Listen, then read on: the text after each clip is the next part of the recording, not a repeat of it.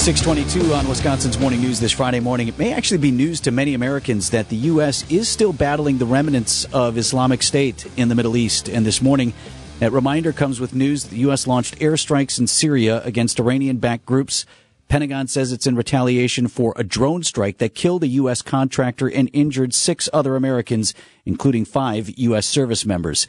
ABC's Luis Martinez is at the Pentagon this morning. He's live with us on Wisconsin's Morning News. Luis, thank you so much for the time. Uh, the announcement of U.S. military action came late last night. Let's start first with what prompted the strike, this drone attack on a U.S. base in Syria. What do we know about that?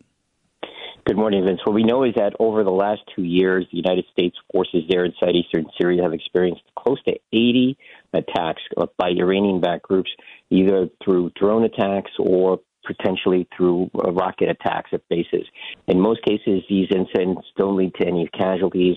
Uh, but yesterday afternoon, as you said, there was an American fatality. There were six Americans injured. And so President Biden then ordered retaliatory airstrikes against facilities uh, run by these Iranian backed groups inside of eastern Syria. We understand that those uh, airstrikes may have led to some casualties on the grounds, according to some uh, human rights organizations there inside eastern Syria. Um, but it's an escalation in terms of the United States pushing back, again, obviously because there was an American fatality here. Um, but just the sheer number of incidents highlights the risk posed to American troops. And as you said, many Americans probably don't even know that there are still 900 American forces inside eastern Syria.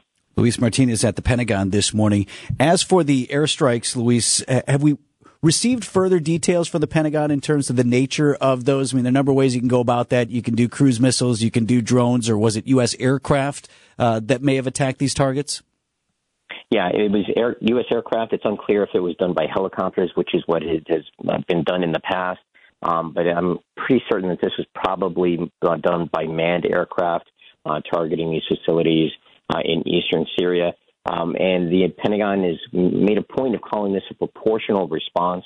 Um, that's the, the, the term that you hear uh, whenever there's a retaliation that you want something that's proportional in response and not escalatory in nature. Um, and so that's why they targeted these facilities. But again, this has been brewing over time, dozens of these attacks over the last couple of years.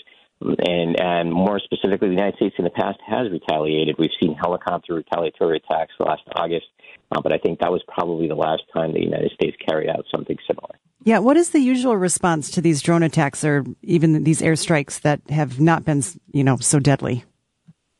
Sure. So the, typically the response is the United States maintains the right uh, to protect its forces. So the right of self-defense of American forces is pretty much paramount around the world wherever U.S. troops are deployed.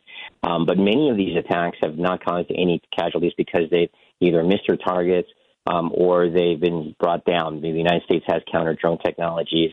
Um, they have anti-rocket technologies with counter radar systems. So there are defensive measures in place that have protected American troops, but unfortunately, in this case, this was a one-way drone uh, carrying explosives, and that impact injured uh, those six Americans and killed an American contractor. We're talking live from the Pentagon with ABC's Luis Martinez. Uh, you mentioned the word escalation a number of times, Luis. That is the big question then this morning. Is this sort of a, a one-off, a tit for tat, for lack of a better term, or could this possibly escalate into something else? I guess in the immediate future, we'll find out if there's any further response uh, from the Iranian backed forces. Sure, there's always the potential of an, an escalatory uh, response on the part of the Iranians. Um, that we saw that actually. Remember uh, when the United States, uh, when we saw those Iranian missile attacks against uh, an American base uh, in far western Iraq following um, the death, the killing, the drone strike that killed the leader of the Iranian uh, Re- Republican Guard there, uh, Soleimani, a couple of years ago.